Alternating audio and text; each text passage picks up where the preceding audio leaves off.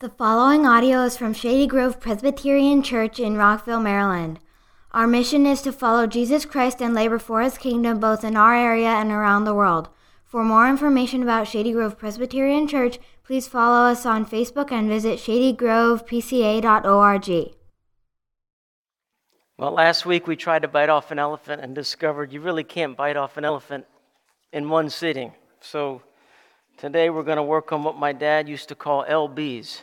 Little bites, Charlie, little bites. so we're going to look at Isaiah 42, 1 to 4. This is the first of the four servant songs that all point to the Messiah, to Jesus. This first servant song actually goes through verse 9, but we're just going to focus on the first four verses. Let's give attention to God's holy and inspired and inerrant word. Behold, my servant whom I uphold, my chosen in whom my soul delights. I have put my spirit upon him. He will bring forth justice to the nations. He will not cry aloud or lift up his voice or make it heard in the street. A bruised reed he will not break, and a faintly burning wick he will not quench. He will faithfully bring forth justice. He will not grow faint or be discouraged till he has established justice in the earth, and the coastlands wait for his law. Let's pray together. Father, open our eyes that we might behold wonderful things in this law. We ask that you would unite our hearts to fear your name. We ask that you'd satisfy us here in your presence with your steadfast love. Pray that you would illuminate this text and also, Lord, just draw us to Jesus, for we need him. For we are easily weary, easily heavy burdened. May we come afresh to him to find rest for our souls. Minister to us this word in Jesus' name. Amen. well, what we see here is that Jesus is the He. He is what appears at the end of verse 1. We get this, we start off with all these personal pronouns, but then we get to the third person at the end of verse 1. We're introduced that He will bring forth justice to the nations. And we see that how He's going to bring it, He's going to bring it in faithfully. And we're told who He's going to bring it to.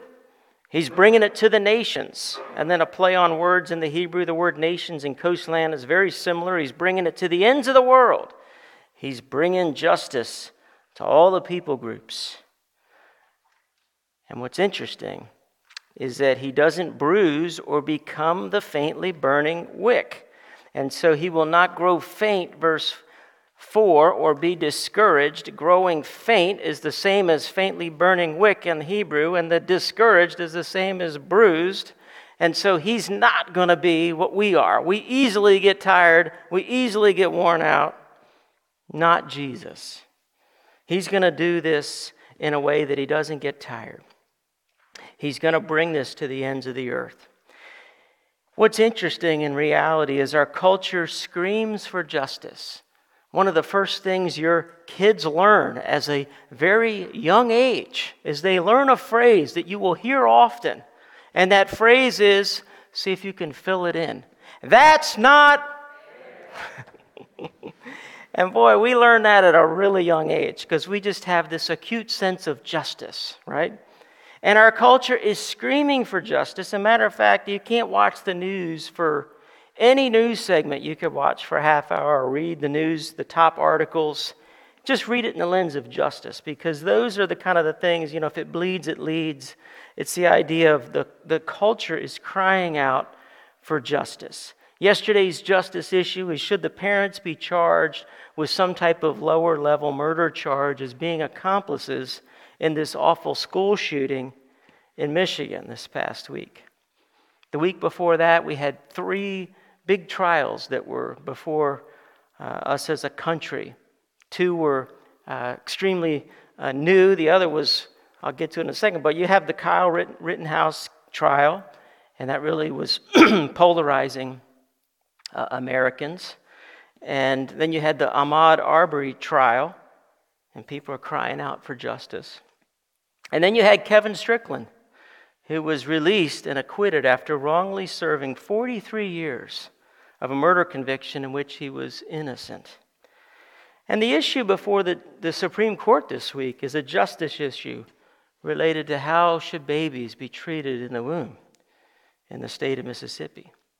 And then, you know, we have this lingering uh, issue with Alec Baldwin and who's responsible for killing this cinematographer, Halyna Hutchins, in the on site of making this movie Rust. And Alec has gone on record and saying that he did not pull the trigger, that it was a cold gun. He was instructed it was a cold gun. He was doing the walkthrough.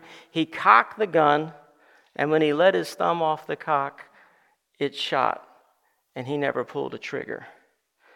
The difficulty with situations like this is that we're all crying out for justice, but there's two different types of justice, at least two. You have retributive justice and restorative justice, right? You have retributive, which is basically punishment.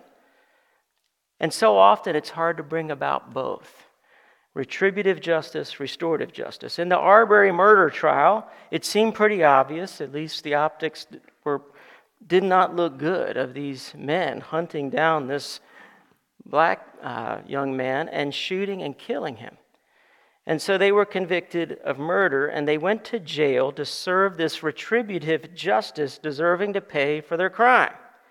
However, there's no restorative justice in this conviction. The parents don't get their son back.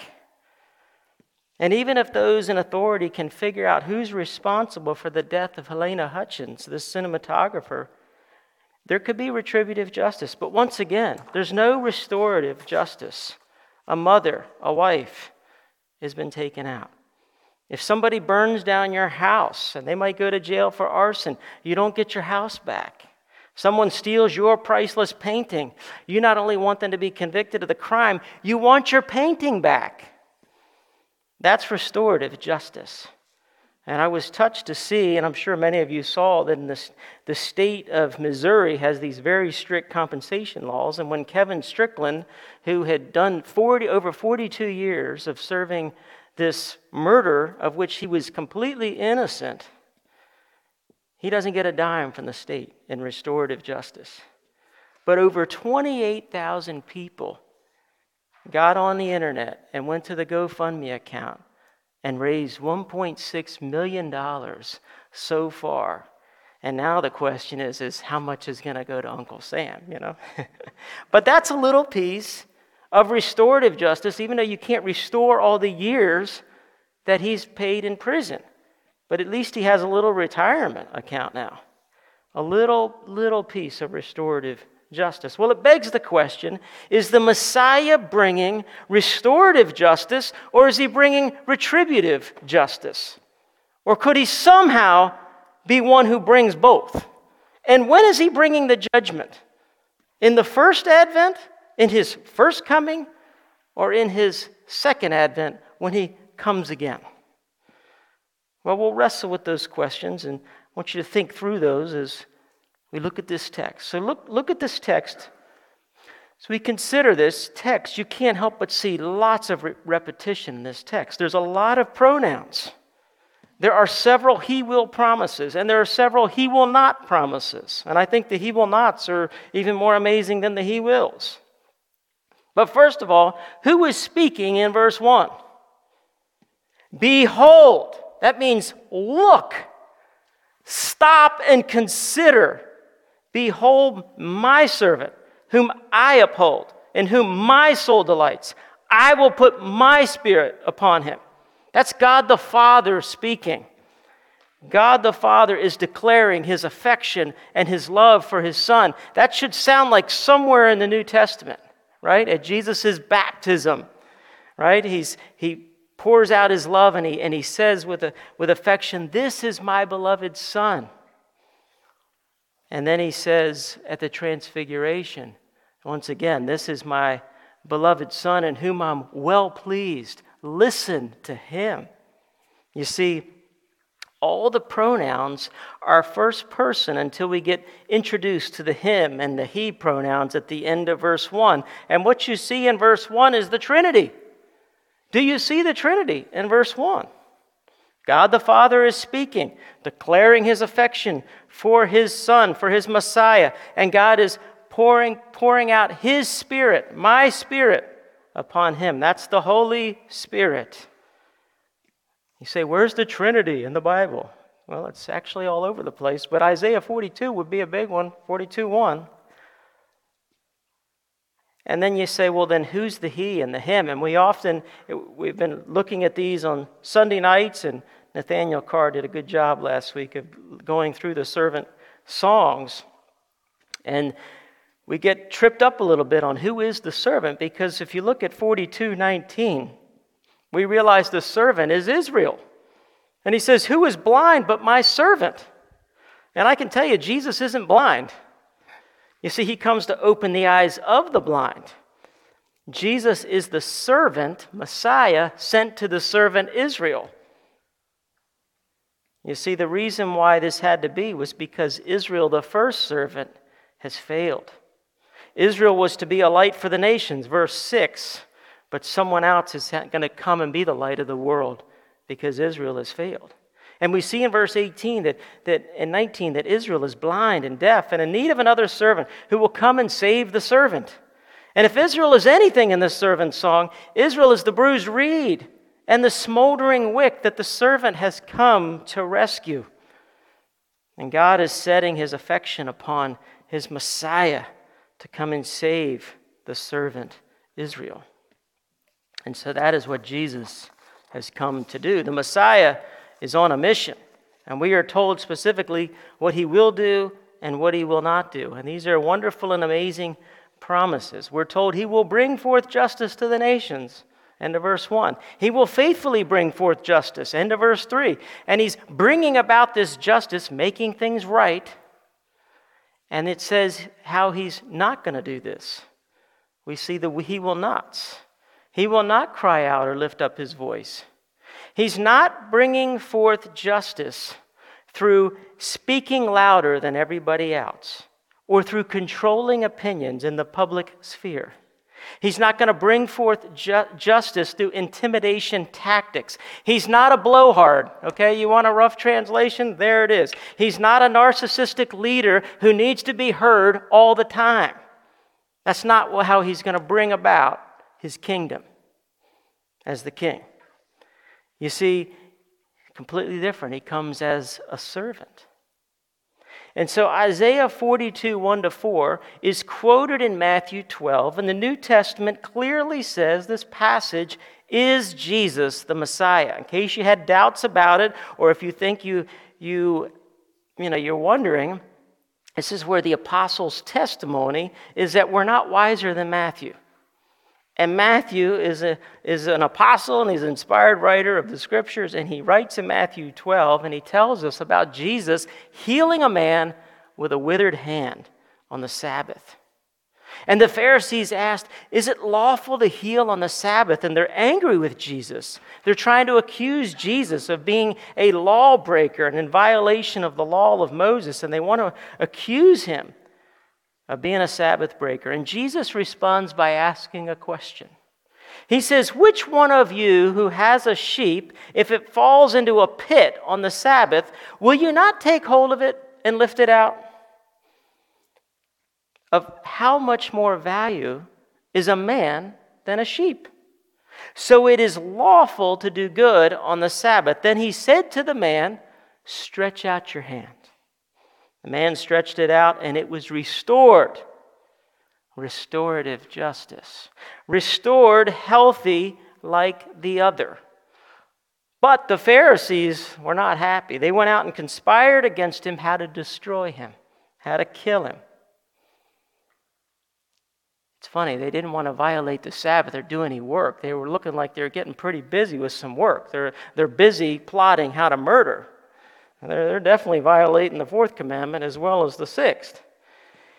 But they're plotting how to kill him, and Jesus, aware of this, withdrew from there. Many followed him. He healed them all and ordered them not to make him known. This was to fulfill what was spoken by the prophet Isaiah, i.e., Isaiah 42, 1 to 4. Behold, my servant in whom I've chosen, my beloved, with whom my soul is well pleased. I will put my spirit upon him. He will proclaim justice to the Gentiles. He will not quarrel or cry aloud, nor will anyone hear his voice in the streets. Bruised reed he will not break, smoldering wick he will not quench until he brings justice to victory, and in his name the Gentiles will hope. And so Jesus heals this man with a withered hand by restoring the hand, making it right again and this man's hand is restored. The authorities, trying to hinder this wholeness and healing from occurring because they were interpreting the law in ways that hindered mercy and love and actually shutting down people and keeping good deeds out and actually help and good people being helped. Good people are, are kept from experiencing good. And Jesus is making it clear and bringing forth justice that it's lawful to do good on the Sabbath. And so not only does he restore this man's hand, but then he, he goes on the DL. He goes on the down low. And he has a little, little mission for the people that he heals. He tells them, keep this on the DL, keep it on the down low.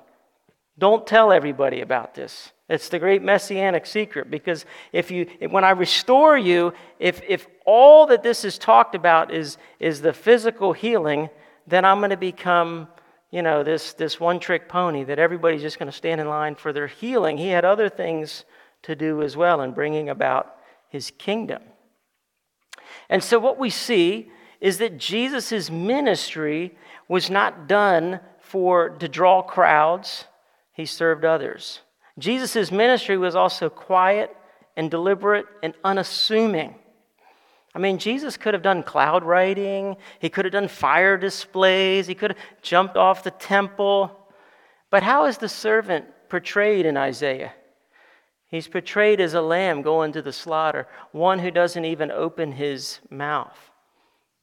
It's a very interesting thing for us to think about because the sermon title is This a King? Or is this a servant? Could it be both? You see, and then we're given these two precious promises the two he will nots.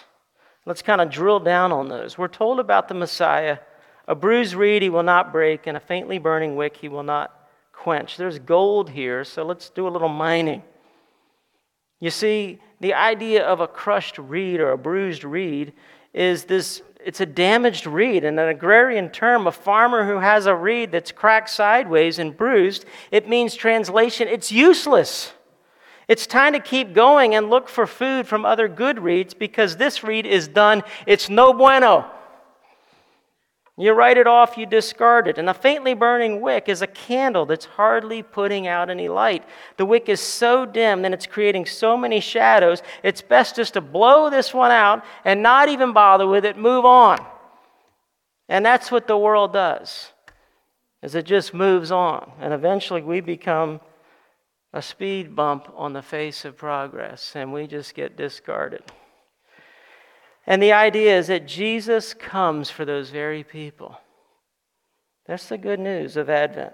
He comes for the faint hearted, He comes for those who doubt, those who are depressed, those who are discouraged, those who've been sinned against, those who've been abused, those who've been beaten, those who have been beaten up by their own sinful choices, those who are wounded, you who are grieved by your lifestyle and mistakes that you've made, those who are all about out of hope. You see, Jesus wants you to know this Lord's table this morning is for you. He came to save sinners and to seek and save the lost. It's only the bruised who come to Jesus. And the reality is, we are a culture that is bruised. Just listen to these stats. From 1960 to the turn of the 21st century, America has doubled in divorce rate, tripled in teen suicide rate, quadrupled in violent crime rate, quintupled its prison population, sextupled out of wedlock births, septupled the rate of cohabitation without marriage, which is a good indicator, a predictor of divorce. We are a people that are making foolish lifestyle choices, and we pay dearly the consequences. My favorite quote from the Gentle and Lowly book, which, and I hope you're reading the deeper book because it's really good too. They're just so full of love that you realize Jesus really does love his church. But my favorite quote is, the, is on page 29 of the book, where he says, The cumulative testimony of the four Gospels is that when Jesus Christ sees the fallenness of the world all about him, his deepest impulse, his most natural instinct is to move toward that sin and suffering, not away from it. It's a little different than us so often, but as he changes our hearts, he makes us those kind of people too. You see, here's the point the Messiah is on a mission. He doesn't come to recruit the strong, but to rescue the weak, as the reflection quote brings out. And if you're honest with yourself, and if you're listening to your conscience, and maybe your conscience is beating you over the head, do you feel like this strong reed, that's bearing all kinds of fruit for God, and you're this bright burning candle that doesn't need a Messiah to rescue you? Or have you been injured by the brokenness of this world? And have you contributed to the brokenness in this world by your own brokenness? That we too have hurt others, and others have hurt us. And then we see ourselves as people who don't measure up to God's law. It's like as a kid, you know, I was always short and I always wanted to ride the big rides. And, and, and there was always this person standing there, you know, and he was always a lot taller than me. And they'd say, you know, you can't ride the roller coaster until you're, you know, 48 inches tall or something. And I'm just like, I don't measure up. And they'd say, sorry, you know, you, you can't do it. Well, that, that's where we all stand before God's word and God's law, is that we don't measure up. Our hearts are full of coveting. There's greed in our hearts. There's lust, and there's worry, and there's fear, and there's anger, and then there's bitterness. Things that leave us undone before God, and we, we come as weary and heavy burdened people in need of rest for our souls. And what does Jesus say? Come to me. Come to me. You see, this is such good news for us, the body. Jesus loves bruised reeds and faintly burning wicks. He went all the way through Samaria, Samaria to find this Samaritan woman. He had to go find her. She's finding her identity in serial dating and serial husbands, and she needs to find the lover of her souls that would set her free from her bondage of sin, of loving men more than God. You see, the love of Jesus as Ortlund says in his book, Gentle and Lowly, doesn't compare to the greatest romance in the world. It's just a faint whisper in comparison because it's so much better. Jesus had to find that woman and he had to save her. And Jesus had to find Zacchaeus. He had to come to his house. He had to set this man free from his bondage to wealth and money and how Zacchaeus was just gaining his foothold in this world more and more as he stepped on his fellow brothers and sisters in Israel. Just step on a little bit, exploiting them, taking advantage of them so he could improve his material standing in this world. You see, Zacchaeus had a problem of not being able to love anyone without seeing dollar signs. He saw dollar signs in front of him, they were denarii signs. And he was using others to get what he wanted, which was wealth. And Jesus comes along and he helps Zacchaeus to see that you're a bruised reed, Zacchaeus, bruised and broken by the fall. And when Zacchaeus experiences the love of Jesus, he makes him a very generous person as he's changed by this person, by Jesus. You see, Jesus brings good news to the poor, the disenfranchised, the discarded, the disregarded, the dissed. This is who Jesus came for. And in doing so, he's bringing forth justice, and every mountain and hill is made low that we sing about in Handel's Messiah, and every valley is exalted. But what does that mean? The mountains of pride and personal exaltation of self is brought low. He who exalts himself will be humbled, but he who humbles himself and is the valley is exalted. And every valley gets exalted. The uneven ground becomes level at the foot of the cross, and the glory of the Lord gets revealed at Golgotha the hill of the skull, where Jesus is going to bring justice to the nations. And how is he going to do it? In a retributive justice. That he himself will take the retribution. He becomes the bruised reed, bruised and crushed for our iniquities. To step on that serpent and to crush its head also meant to be bit by that poisonous snake and killed by it, even though others get saved. And Jesus is presented as this servant in Isaiah who's beaten, who's mocked, who's spit on, whose beard is pulled out, who's marred beyond recognition as the lamb going to the slaughter. Is that how you envision a big king to come and cry out and, and make his, his kingdom known? Well, Jesus doesn't do that in his first advent. It's called the kingdom of grace. But if you want to look at the kingdom of glory, well, if you look over at verses 14 and following, same chapter, he does begin to cry out and he does begin to lay waste and turn rivers into islands and dry up pools. He is going to come in glory. And when he does come in glory, he's bringing retribution again. But he's also bringing restorative justice. He's going to make all things right. And as his kingdom comes breaking into this world, as he comes in the flesh, he does bring restorative justice. But retribution will come. And the reality is, we all deserve the retributive justice of God to fall on us. And Jesus takes the punishment, he takes the blows that were meant for us, and he stands in and takes it all. Why? Well, Isaiah is very clear. All we, like sheep, have gone astray. Each of us has turned to his own way, and the Lord has laid on him, the servant, the iniquity of us all, individually, collectively. And so, is he a servant or is he a king? Or perhaps more telling of our hearts this morning, is he your servant or is he your king? You see, if this passage has done its surgery on our hearts, we become like Jonathan in front of David. We resign any thoughts or ideas of being king anymore. We strip off our princely garments. We give them to the king who's conquered someone much more powerful than Goliath. And we say, You're king. You are king forever, and I will serve you. And these kings we, we, we become servants who bow before the king. And these faint little burning wicks and these bruised reeds he restores and gentles them as they find their place in the family. It's good news. As we come to the Lord's table this morning, I want to remind you of the best part of the prodigal son story. You remember the imagery that the son has squandered all the father's wealth, spent it on harlots, wild living, and now he's hungry and he's eating what the pigs eat, smelling like pigs, eating what they eat. It's not good.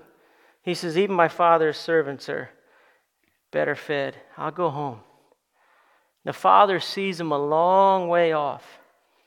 And the father runs to his son. He runs to him embraces him and kisses him and he loves him. And what does he do? It's restorative. He restores him to his family status. Bring quickly the best robe, he says to his servants. Bring quickly. I love the adverb.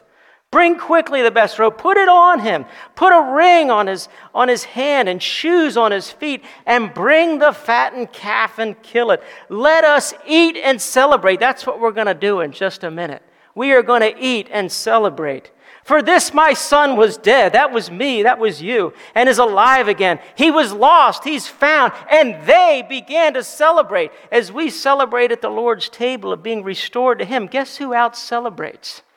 The angels in heaven celebrate. Yes. The Father celebrates, the Son celebrates, the Spirit celebrates. It is a celebration. This is a foretaste of the feast to come of full restoration, of which the, the prodigal son story is just opening a door to show us how great and marvelous it's going to be. It will happen. Will you be part of it? Have you given Jesus your sins? Have you recognized you're the problem and He is the eternal solution for salvation, for rest for your souls? Come to Him. Come to Him. Let's pray. Lord Jesus, you're the Messiah. There is none like you. You are the only one that is fit and able to bring justice to the nations. How we praise you that you did it by becoming weak and taking our sins.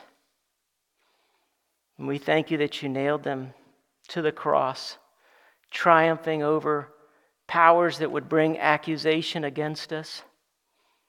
And now we can cry out that there's no condemnation for those who are in Christ Jesus.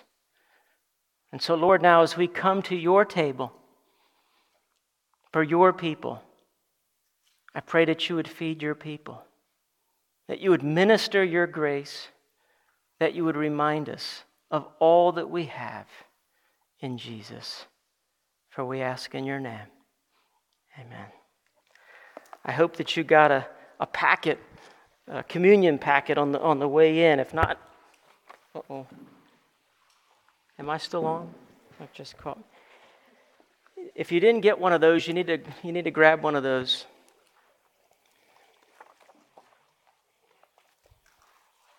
This is just, let me just remind you, this is the Lord's table. This is not the table of Shady Grove Presbyterian Church. It's the Lord's table. And we come at His bidding. He's welcomed us to come, all who are His, who love Him in sincerity and in truth.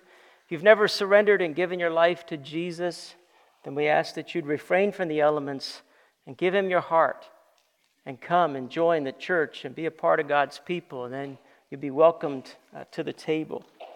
But hear the good news For I received from the Lord what I delivered to you.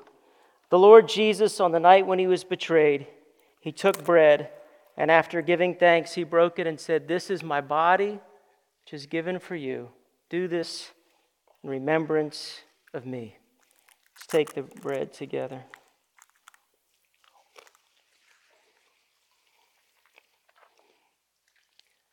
In the same way, after supper, he took the cup, saying, This cup is the new covenant in my blood, shed for many for the forgiveness of sins. Drink all of it. Let's pray together. Lord Jesus, you're the King and head of the church. May you receive the preeminence and the glory, for you are worthy Worthy is the Lamb who was slain. We praise you. We thank you that you're bringing this kingdom to all people groups, every tribe, every tongue, every nation, every people. And so, Lord, may we as your people love every tribe, every tongue, every people. May your heart be our heart, and we ask that you would enlarge these small hearts Help us to think of weighty matters of glory that matter. Wean us from trivial things that are of no consequence. Help us to live lives that would redeem the time, for the days are evil. We ask this in Jesus' name. Amen.